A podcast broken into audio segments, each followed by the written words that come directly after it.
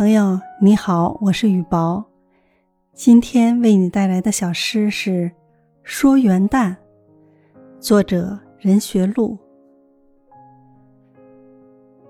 日月星辰按固定轨线不停的运转，人类为了记清楚时间，设置了公元。每年都有这么一天，这一天被称为元旦。这是旧的一年的结束，也是新的一年的起点。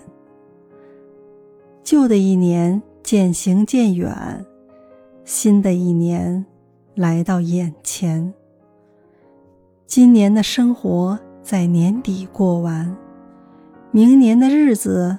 从年初开篇，无论步伐稳健，还是步履蹒跚，每个人都要站在一条新的起跑线。